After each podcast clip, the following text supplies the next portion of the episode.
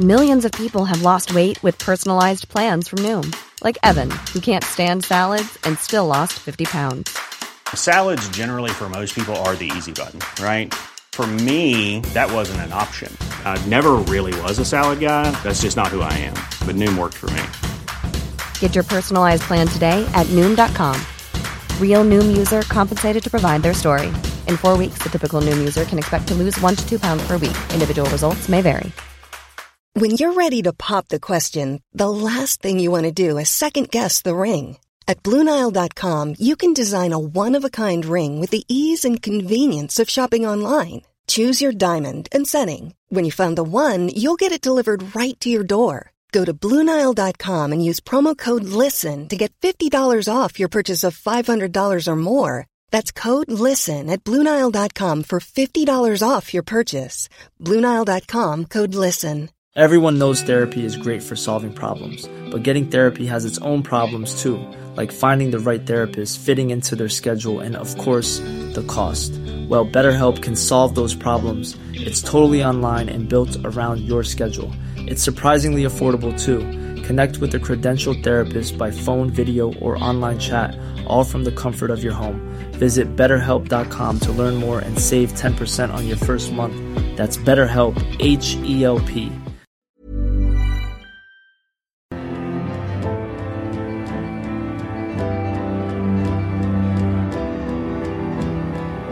سلام، به رادیو مثلث خوش اومدید. من پریسا هستم و شما قراره توی این قسمت داستان دومی مثلث این پادکست رو بشنوید. توی هر قسمت از این پادکست من با کسایی صحبت میکنم که به صورت داوطلبانه خودشون خواستن که داستان آزار جنسی که تجربه کردن رو به اشتراک بذارن. چیزی که خیلی مهمه و نباید یادمون بره اینه که این داستان ها از نگاه خود اون فرد بوده و قطعاً احساس، تجربه یا نتیجه گیری که در ادامه ممکنه خود اون آدم بکنه قابل تعمیم دادن نیست.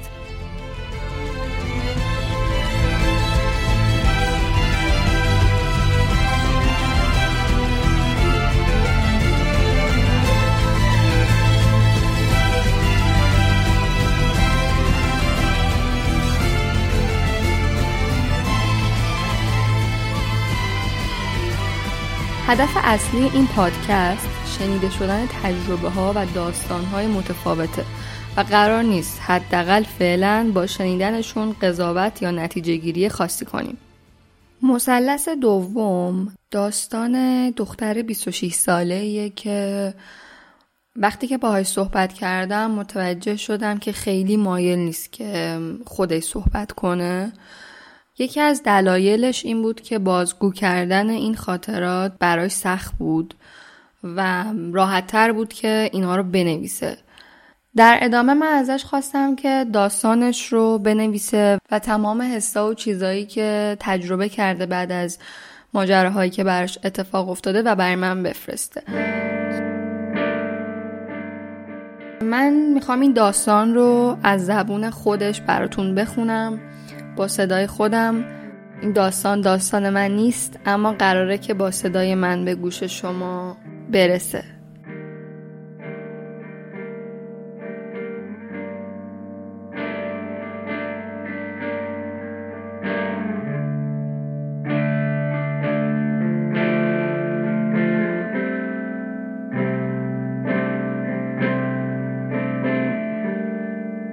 خب بریم سراغ شنیدن داستان.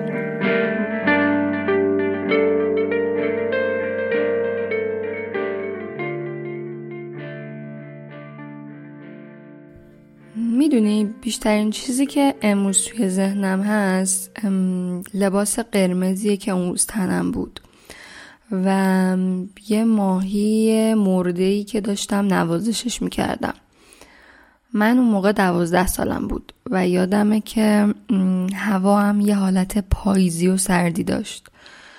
توی اون دوره ما به خاطر آلودگی هوا، ما یعنی خانوادمون، به خاطر آلودگی هوا چند روز رفته بودیم شمال و یه ویلا کرایه کرده بودیم. چیزی که خیلی برام عجیبه اینه که با اینکه من دوازده سالم بود این اصلا دوازده سال سن کمی نیست برای اینکه چیزا یاد آدم بره، یعنی از دوازده سالگی چیزی یادت نباشه، یعنی یه سن یه سنیه که خیلی ازش خاطره داریم هممون. اما انگار مغز من از اون روز به بعد یه فعل و انفعالاتی توش به وجود اومد یا نمیدونم چی شد که صحنه‌های آزاردهنده رو کامل از بین برد و من توی این سالا خیلی سعی کردم که جزئیات بیشتری یادم بیاد اما نتونستم. حتی با مشاورم هم خیلی صحبت کردم و برای اینکه اون بتونه بیشتر به من کمک کنه خیلی جزئیات داستان رو میخواست، ولی هر چقدر که حتی عمیق میشدیم توی لایه های پایین تر لایه های پایین تر مغزم اطلاعات کافی از این جریان و دیتیل بیشتری خارج نمیشد ازش. در واقع همه اون چیزی که من یادمه انگار از پشت مثلا یه ابر مثلا تیره‌ای داره دیده میشه.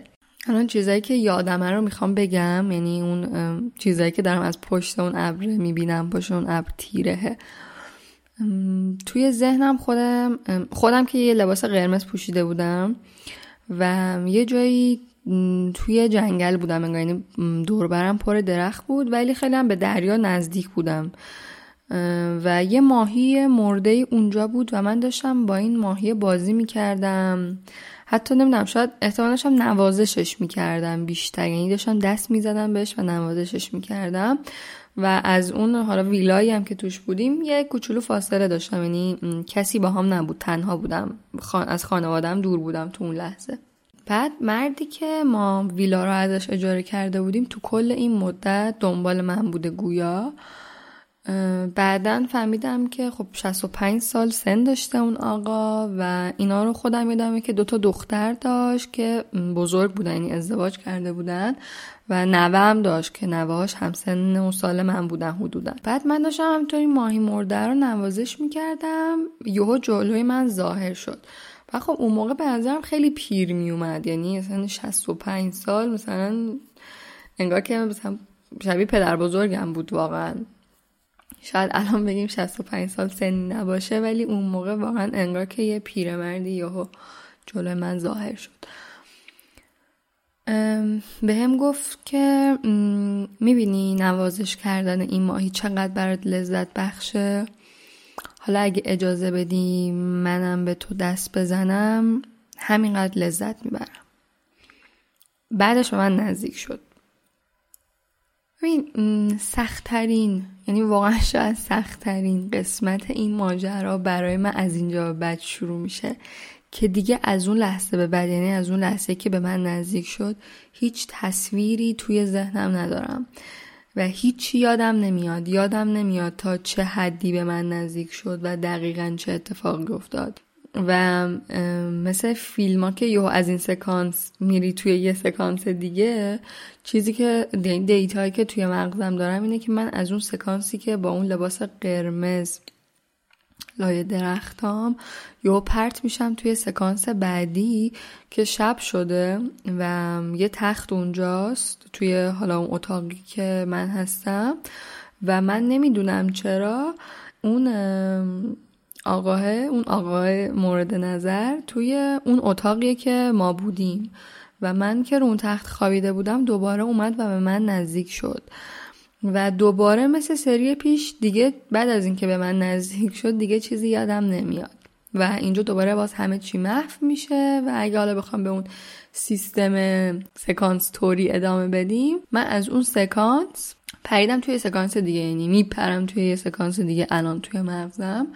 و صحنه بعدی که خب از این ماجرا یادمه اینه که دیگه تابستون شده، یعنی اون موقع پاییز بود، یه تابستون سال بعدشه، ما دوباره داریم میریم شمال و مامانم توی راه فکر کنم تلفنی داره همون ویلا رو از همون آقا حالا هماهنگ میکنه یا رزرو میکنه و نهایتاً من وقتی توی راه بودیم به سمت شمال تونستم به مامانم بگم که مامان اون آقاه به من دست زد.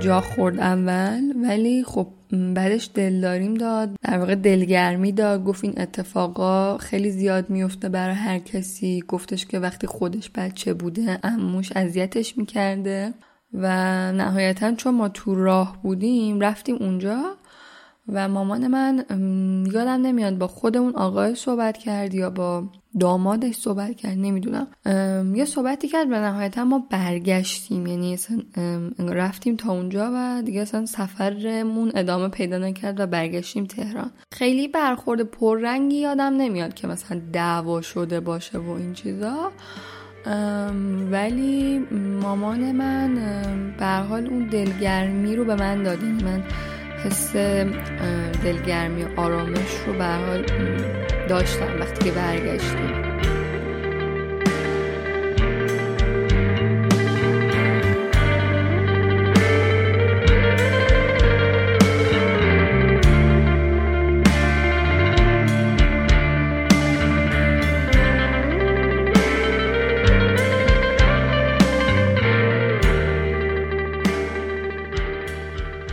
آزار جنسی رو قبلا، حتی قبل این جریان و حتی بعد از این جریان هم تجربه کردم، ولی چیزی که همیشه بیشتر از همه منو یاد حالا آزار جنسی یا تجاوز جنسی میندازه این اتفاقه، انگار یه نقطه عطفی باشه این اتفاق. مثلا قبل از این جریان یادمه که یه بار توی ماشین بودیم، ماشین ما، من خیلی کوچیک بودم، سنم خیلی کم بود و خوابیده بودم روی پای یکی از فامیلامون که اون فامیلمون با ما توی ماشین بود و ما مثلا حالا توی یه سفری بودیم یا داشتیم میرفتیم به یه سمتی و خب چیزی که من یادمه اینه که من خب یه بچه بودم که خوابیده بودم روی پای حالا این آدم و یادمه که اون دستشو کرد توی لباسم و این داستان خب خیلی قبل از اون جریانه، ولی انگار این جریان خیلی تو ذهن من پررنگه. یا مثلا یادمه که من راننده سرویس مهد کودکم خیلی اذیتم میکرد و اون واقعا اونم به نوعی آزار جنسی بوده، دوباره اینم قبل از اون داستان بوده، ولی بازم انگار چیزی که من خیلی تو ذهنم، یعنی از اونجا به بعد زندگی من تغییر کرد که حالا جلوتر میگم که چه تغییرایی، مال اون داستان من با لباس قرمز.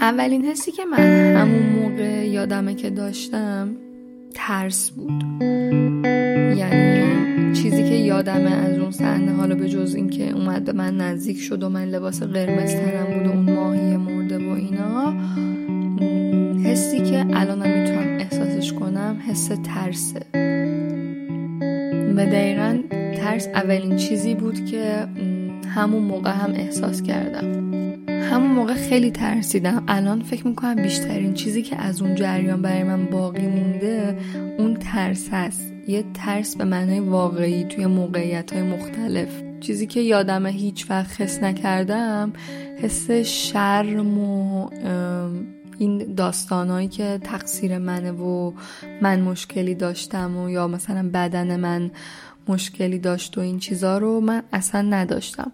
خب شاید یکی از دلایلش تربیت و این داستانا بوده. مامان من خیلی زن راحتیه، همیشه هم این حس رو به من میداد که بدنم زیباه و نباید پنهانش کنم و هیچ خجالتی در مورد بدنم در کار نبود هیچ وقت. یعنی از لحاظ تربیتی من این مشکل بدن من و این چیزا رو نداشتم و هنوزم ندارم و سر اون جریانم همینطور بود، یعنی من اصلا فکر نمی‌کردم که مشکل من بوده یا مثلا من لباسم حالا خیلی باز بوده یا مثلا لباسم قرمز بوده یا مثلا اون موقع چه میدونم سینه هام یکم مثلا بزرگ شده بوده یا هرچی، اصلا این فکرار نمی کردم که تقصیر منه. ولی با این وجود نه ماه طول کشید که بتونم به مامانم بگم که این جریان اتفاق افتاده و در نهایت مجبور شدم که بگم و از روی ترس گفتم، این چیزی که نهایت هم باعث شد که من این حرف رو بزنم به مامانم و این جریان رو برش تعریف کنم. ترس این بود که ما دوباره داشتیم میرفتیم همونجا و من نمیخواستم این اتفاق بیفته، نمیخواستم برم اونجا و میترسیدم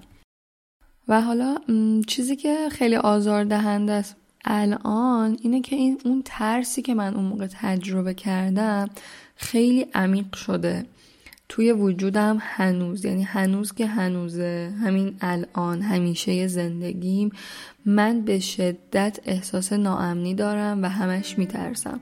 مخصوصا مثلا تو خیابون خیلی شدیده این قضیه. اگه مثلا آقای از پشت من مثلا داره راه میره یا بخواد رد شه یا بخواد به من نزدیک بشه، و حالا اصلا اینم بذاری کنار، هر جور تماس فیزیکی با هر جنسیتی برای من سخت و ترسناکه، یعنی میترسم از تماس فیزیکی با آدم ها، میترسم و خب این خیلی آزاردهنده است.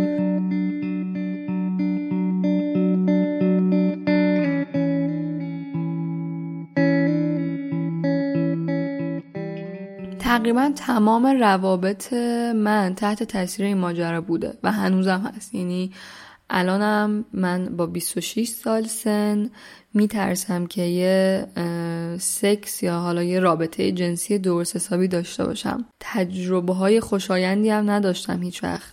درسته که خب آموزش درستی هم انجام نمیشده، نمیشه کلن در این باره، احتمالا به نظرم اونم کم تاثیر نبوده، چون جریاناتی که بر من پیش اومده و ترسی که از هر گونه لمس و برخورد فیزیکی با آدما دارم، بازخوردی که در ادامه زندگیم داشتم با آدم ها هم خیلی دامن زد به این داستان. مثلا من بارها خواستم به کسی نزدیک شم یا کسی به من نزدیک شه، به شدت میترسم که اصلا یه بار یادم کامل به گریه افتادم و نتونستم بیشتر از یه حدی به لحاظ جنسی پیش برم، چون هر وقت میخوام وارد هر گونه رابطه جنسی بشم احساس میکنم که دارم مورد تجاوز قرار میگیرم.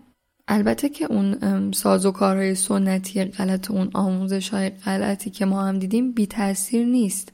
مثلا رفتاری که بعضی از پسرها یا مردهای ما دارن انگار که یه متجاوز درونی توشون هست که خب حاصل تربیته و من خیلی اینو تجربه کردم و همین موضوع خیلی دامن میزد به اون پس زمینه ذهنی من و تجربه های قبلی من و دوباره باعث میشد که من فکر کنم که یه بار دیگه داره بهم تجاوز میشه.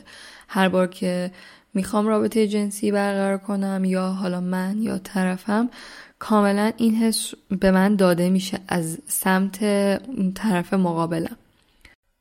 ببین خیلی سخته برام که بخوام دقیقا بگم، دارم سعی میکنم که با کلمه ها احساسم رو بگم.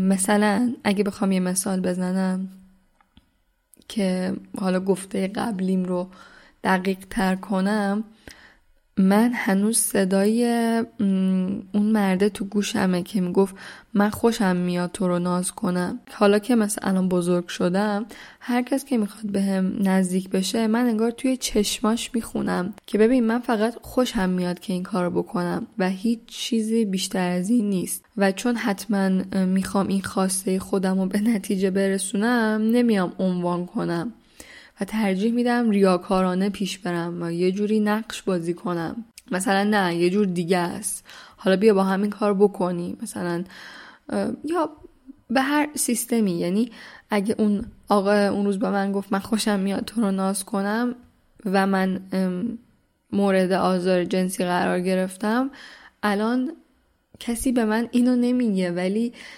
از رفتار آدما خیلی وقتها این حس ناامنی رو میکنم که این منظورش همینه و میخواد در ادامه به اینجا برسه. درسته به زبون نمیاره، ولی یه جوری دیگه به هر حال اون به اون چیزی که میخواد میخواد خودش رو برسونه. ته تهش میخوام اینو بگم که این اتفاقا یه حس ناامنی و عدم امنیت دائمی و به شدت عمیقی به من میده که توی تمام لایه‌های مختلف زندگی دارم تجربهش میکنم. یعنی فرق نمیکنه من کجام، تو خیابونم، مثلا سر کلاس نشستم، تو رابطه‌ام، حالا اون رابطه در حد اینه که مثلا دیت توی کافه است یا در حد اینه که جلوتر رفته، به رابطه جنسی رسیده یا هر چی، من تو کل این مراحل احساس میکنم که دارم مورد تجاوز قرار میگیرم، چه از نظر جنسی، چه از نظر احساسی، چه از نظر عاطفی، حتی از نظر اقتصادی. یعنی میدونی در واقع یه جور احساس مظلوم واقع شدن توی اون جنگل کنار دریا توی من به وجود اومد و با اتفاقات بعدی تثبیت شد و نهایتاً توی من نهادینه شد که من همیشه مظلومم و یکی دیگه خواد کاری با من بکنه که به یه چیزایی که خودش میخواد برسه. By your side as we walk down to the river's edge, will you be my guide? I'm with you.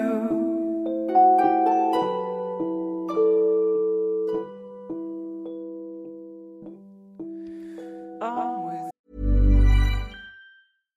Ready to pop the question? The jewelers at Blue Nile dot com have got sparkle down to a science with beautiful lab-grown diamonds worthy of your most brilliant moments. Their lab-grown diamonds are independently graded and guaranteed identical to natural diamonds, and they're ready to ship to your door. Go to Blue Nile dot com and use promo code LISTEN to get fifty dollars off your purchase of five hundred dollars or more. That's code LISTEN at Blue Nile dot com for fifty dollars off. Blue Nile dot com, code LISTEN. How would you like to look five years younger? In a clinical study, people that had volume added with Juvederm Voluma X C in the cheeks perceived themselves as looking five years younger at six months after treatment. Look younger, feel like you. Add volume for lift and contour in the cheeks with Juvederm Voluma X C. Reverse signs of aging by adding volume to smooth laugh lines with Juvederm Volux X C. For important safety information and to find a licensed specialist, visit Juvederm dot com. That's J U V E D E R M dot com.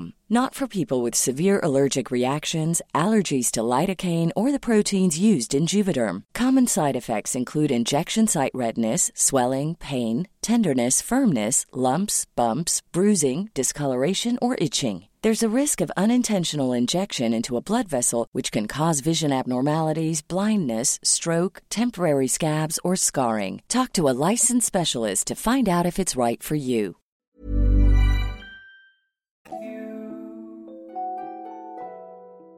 از اینجا به بعد، یعنی از چیزی که از الان به بعد میخوام تعریف کنم که یه چند مدل آزار جنسی دیگه است، مثل حالتهای قبلی نبود که غافلگیر شده باشم. یکی از داستانها اینه که من با یکی قراری داشتم، یعنی دیت بود و حالا این قرار توی خونه بود. نمیدونم چقدر در مورد تجاوز در قرار عاشقانه میدونی یا نه، اما حدوداً همچین چیزی پیش اومد، ولی واقعا من نمیخواستم اونجا و توی اون خونه و توی اون زمان حداقل همچین اتفاقی بیفته یا اصلا بره به این سمت. اما انگار از قبل جوری برنامه ریزی شده بود که خب واضح دیگه، دختری که میاد قرار اول توی خونه معنیش یعنی این که سکس میخواد، اما من نمیخواستم و حتی ذهنم آمادگیش رو هم نداشت برای همچین چیزی. نهایتاً تو ناخودآگاه وارد این پروسه برنامه ریزی شده میشی.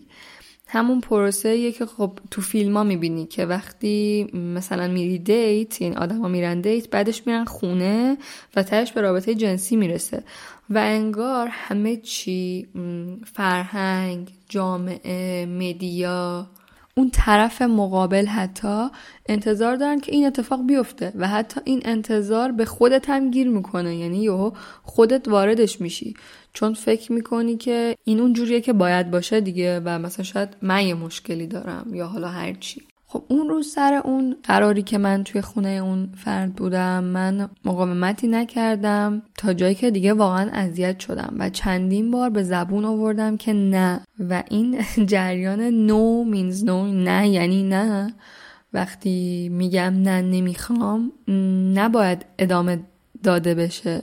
حتی اگه این یه دیته، حتی اگه یه قرار عاشقانه است، حتی اگه من الان توی خونتم یا هر لباسی که تنم هست یا هر چیزی که خوردم، الان دیگه دارم با زبونم میگم نه. اما خب اون فرد ادامه داد بدون توجه به مخالفت و مقاومت های من و دوباره برای من تجاوز پیش اومد.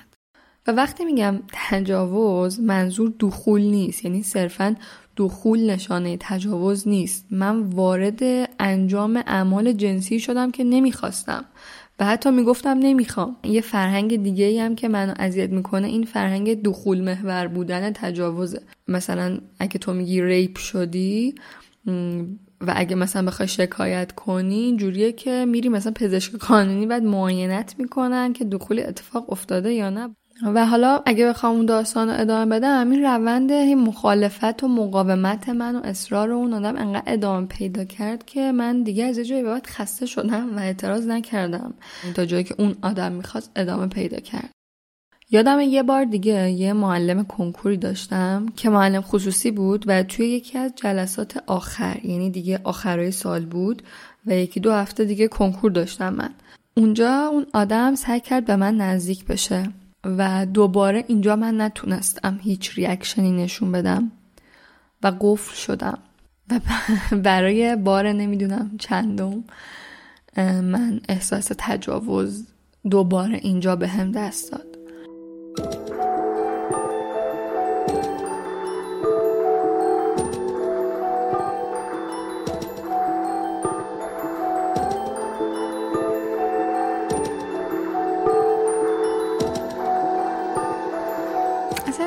یه چیزی میدونی چیه؟ به نظر من یا حداقل برای من کانسپت تجاوز یه چیزی نیست که یه فرد مشخصی عمل مشخصی رو بخواد انجام بده یا نده.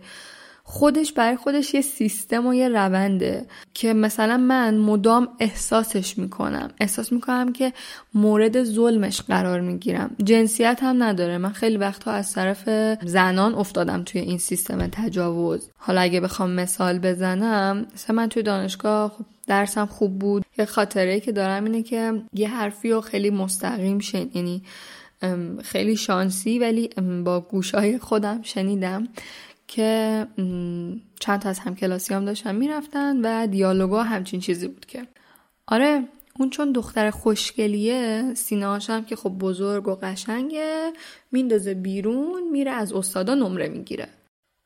به جرئت میتونم بگم که شنیدن این حرف و تجربه تلخش برای من هیچ فرقی با اتفاقی که با لباس قرمز توی دوازده سالگیم برام افتاد نداشت.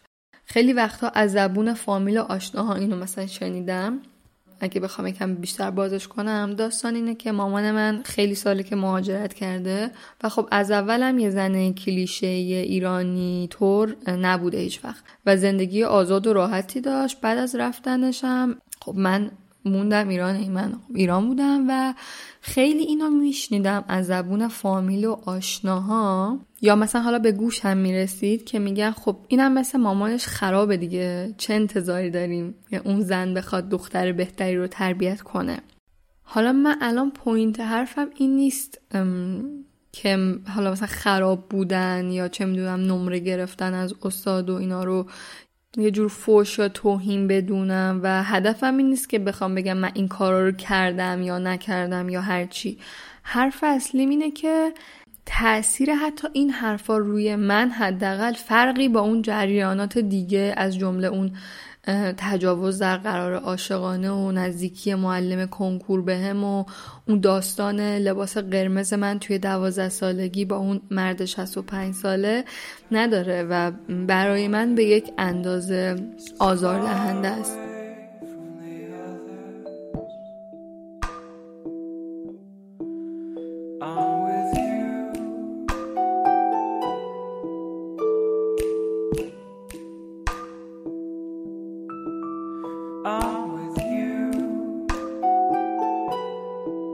انگار تجاوز یه چیز سیستمیه، یعنی یه سیستمیه که برای خودش به وجود اومده و جنسیت نداره.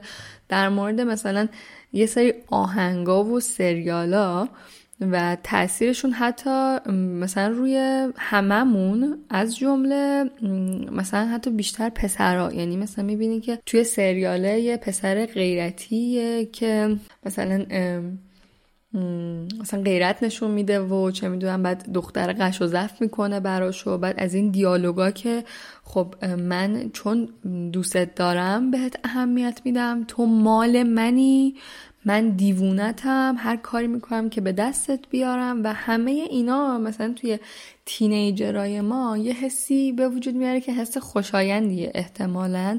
و اون سریال هم یا حالا اون آهنگ هم که توش مثلا داره طرف میخونه که من عاشقتم و هر کاری میکنم برای اینکه با تو باشم حتی اگه تو نخوای و این داستانها خیلی با یه ریتم شاد و اینطوری، در واقع اون کسی که این آهنگو نوشته خودش فکر کرده که این خیلی چیز عاشقانه ایه و خیلی ها هم که گوش میدن همین حس رو میکنن که این خیلی عاشقانه است، ولی وقتی که عمیق میشیم توش میبینیم که این خود تجاوزه، این همون سیستم تجاوزه که ما هم داریم به مثلا به پسرامون یاد میدیم.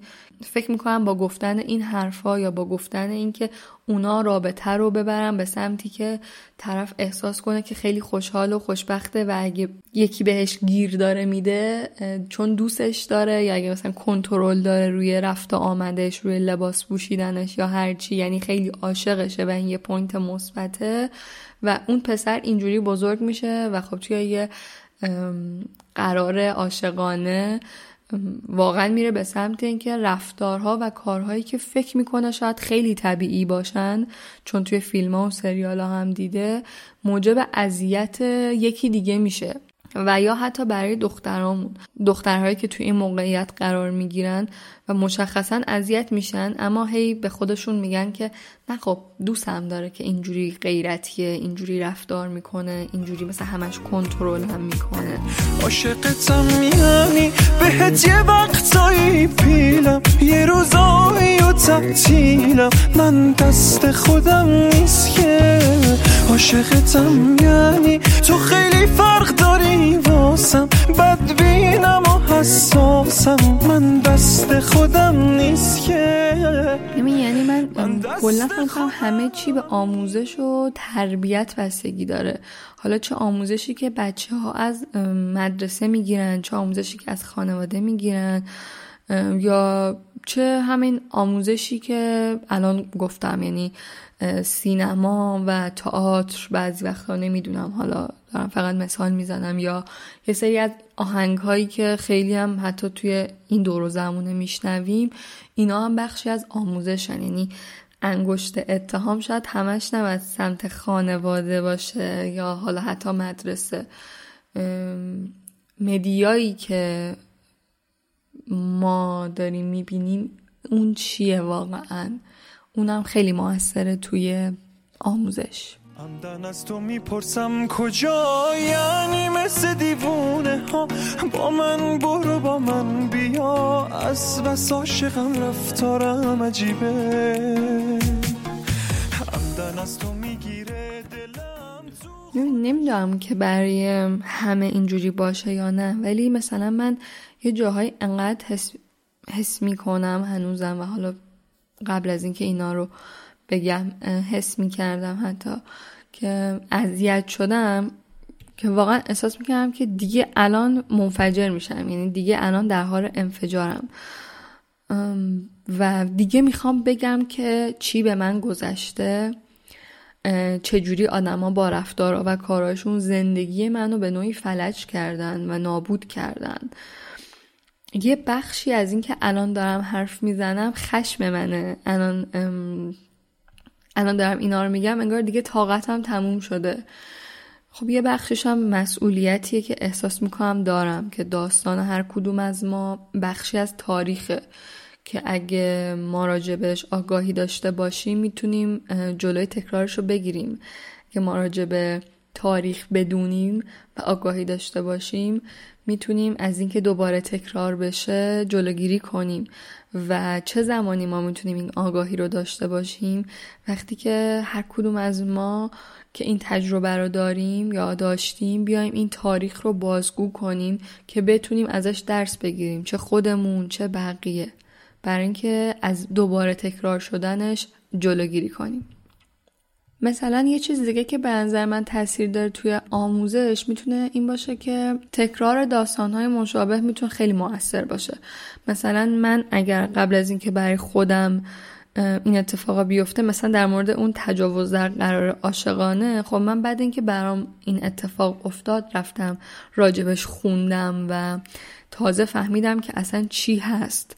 و خب اگر من قبل از اون قرار حتی یک داستان در موردش خونده بودم یا شنیده بودم، خیلی توی ریسپاند من، خیلی توی برخورد من با این قضیه تفاوت ایجاد میکرد نهایتاً.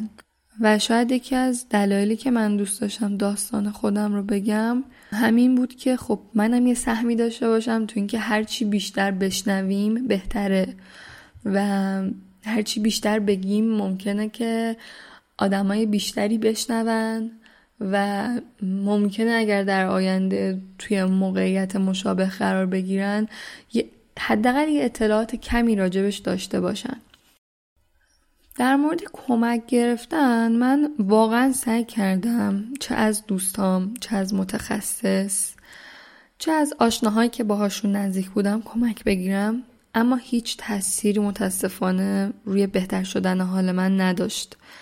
من تقریبا زندگیم یه جاهای مهمی حتی الان داره فلج میشه. مثلا من دائما یه بویی رو هر جایی که هستم حس میکنم، هر جایی که میرم، هر غذایی که میخورم، هر نوشیدنی که میخورم، آب حتی اگه میخورم، همه جا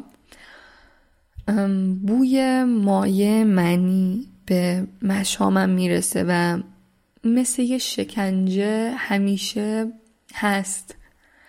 و با وجود همه اینا متخصص و روانکاو و روانپزشکم با اینکه من بهشون مراجعه کردم اما نتونستم به من کمک کنن، حالا چه تو این زمینه که خیلی آزاردهنده است و یه چیز روانیه، یعنی مشخصا من فقط این بو رو حس میکنم، چه حالا توی زمینه های دیگه‌ای که در مورد اون ترس عمیقم بود، در مورد عدم امنیتم توی برقراری ارتباط با آدم ها بود.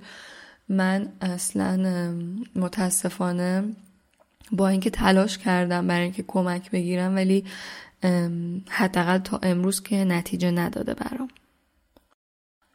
در مورد اینکه من کی متوجه شدم این حالا اتفاقی که بر من افتاده اصلا تجاوز بوده، خیلی وقتا برام مثلا واضح بوده، یعنی همون موقع میدونستم که این تجاوزه و من اذیت شدم. اما خیلی وقتا هم مثل زمانایی که توی رابطه بودم یا مجبور میشدم کاری رو انجام بدم که مثلا نمیخوام، مثل همون داستان قرار عاشقانه، متوجه نبودم که این تجاوزه و خب اذیت میشدم، اما بازم هی فکر میکردم که من شاید یه مشکلی دارم یا مثلا قانونش همینه و من چرا الان داره سختم میشه و این داستانا. و بعدن که مثلا اون رابطه تموم میشد یا از اون رابطه میمدم بیرون و یا خودم در موردش مثلا تحقیق میکردم و میخوندم، میفهمیدم که همه اونا تجاوز بوده و این من نبودم که به خودم سخت میگرفتم، بلکه رفتار حالا اون آدم با من که خود اون رفتارم ناشی از یه تربیت و فرهنگی بوده که این اجازه رو به پسر داده که حالا مثلا خیلی طبیعیه و باید ببره جلو اصلا جریان رو. خیلی وقتا پسرهای ما فکر میکنن که حتی دخترامون، خیلی اصلا پسر دختر نداره، که یکی باید توی رابطه، مخصوصا حالا رابطه جنسی، انگار لیدر باشه و هدایت کنه و خیلی وقتا این از طرف پسر اتفاق میفته و پسرم خودشو انگار توی یه موقعیتی قرار می... یعنی فکر میکنه که باید قرار بده که خب حالا استپ بعدی اینه، استپ بعدی اینه و خیلی با آرامش و اینا مثلا سعی کنه ببره رابطه رو به سمت دی... به حالا به هر سمتی که قراره بره، با اینکه این خب این ناشی از یه تربیت غلطه. چرا ما این تربیت رو جان اندازیم که توی هر مرحله بپرس دوست داری من مثلا حالا یه کار دیگه کنم، حالا بیشتر پیش بریم یا بیشتر پیش نریم، یا وسطش مثلا وایسیم یکم صحبت کنیم. و شاید به نظر عجیب بیاد چون ما همش مثلا تو فیلم ها مثلا تو فیلم های هالیوودی دیدیم که صحنه هایی دیدیم که یه در باز میشه، بعد مثلا دختر پسر هم توی ده هم میبوسن و اصلا میرن و اصلا خیلی عاشقانه و اینا اصلا میرن رو تخت. و شاید دوست داریم که یعنی ماها دوست داریم تو زندگیمون اینطوری پیش بریم، ولی واقعا فیلم با واقعیت خیلی فرق میکنه.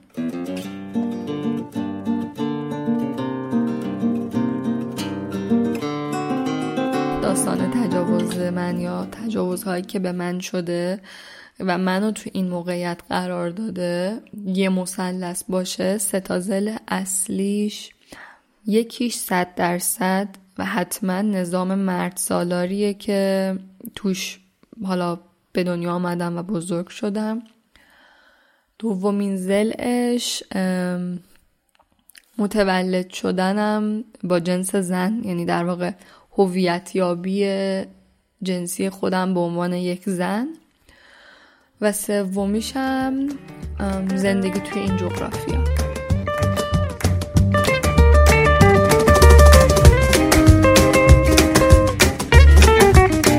مرسی که تا آخر این قسمت همراه ما بودین و گوش دادین. راجع به تجاوز از قرار عاشقانه یه سرچی کردم که یکم اینجا حالا که بحثش شده کاملتر بشه. اسمش دقیقا همینه، تجاوز از قرار عاشقانه یا دیت ریپ. در واقع دیت ریپ بیس اصلیش اینه که اون کسی که حالا بذارین اسمشو بذاریم متجاوز، یه شرایطی رو برای برقراری رابطه جنسی میخواد فراهم بکنه یا فراهم کرده از قبل و اون فرد دیگر رو توی اون موقعیت قرار میده. و بیشترین عاملی که توی دیت ریپ خیلی مؤثره مصرف الکل.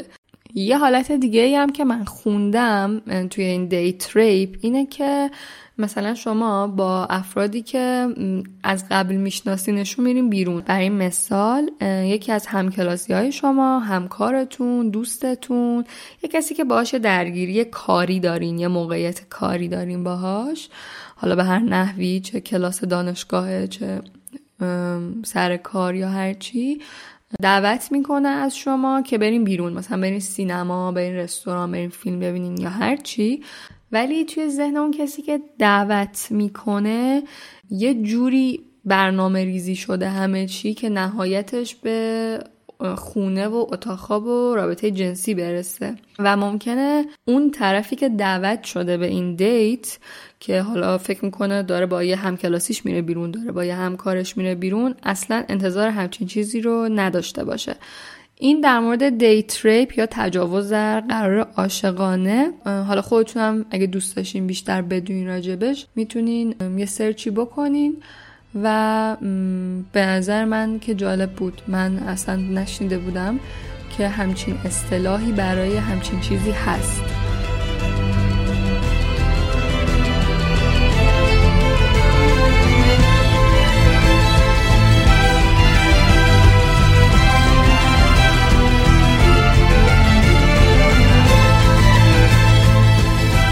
رادیو مثلث رو میتونید توی تمام اپ‌های پادکست و ساوندکلاود گوش بدین. اگر تجربه آزار جنسی دارین و دوست دارین که توی این پادکست صحبت کنین، ایمیل بزنید. ایمیلمون هست رادیو مثلث دات پادکست ات جیمیل دات کام که توی توضیحات این قسمت هم اومده. من پریسا هستم و این دومین مثلث رادیو مثلث بود. فروردین هزار و سیصد و نود و نه.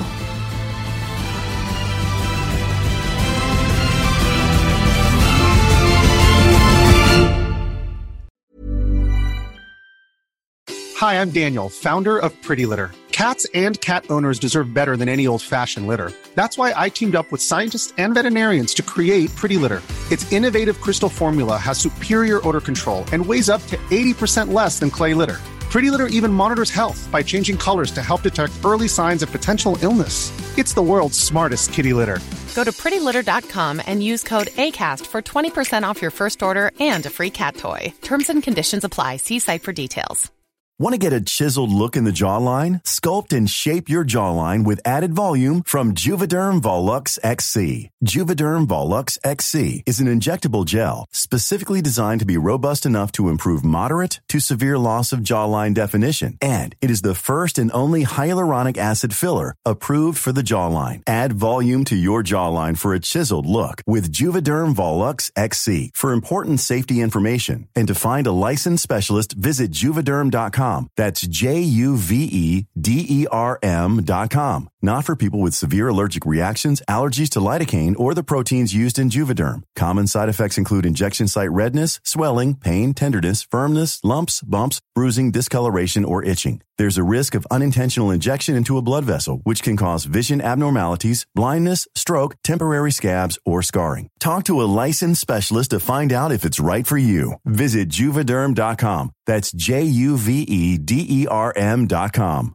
Imagine the softest sheets you've ever felt. Now imagine them getting even softer over time. That's what you'll feel with Bowl and Branch's organic cotton sheets. In a recent customer survey, ninety-six percent replied that Bowl and Branch sheets get softer with every wash. Start getting your best night's sleep in these sheets that get softer and softer for years to come. Try their sheets with a thirty night guarantee. Plus, get fifteen percent off your first order at bowl and branch dot com. Code BUTTERY. Exclusions apply. See site for details.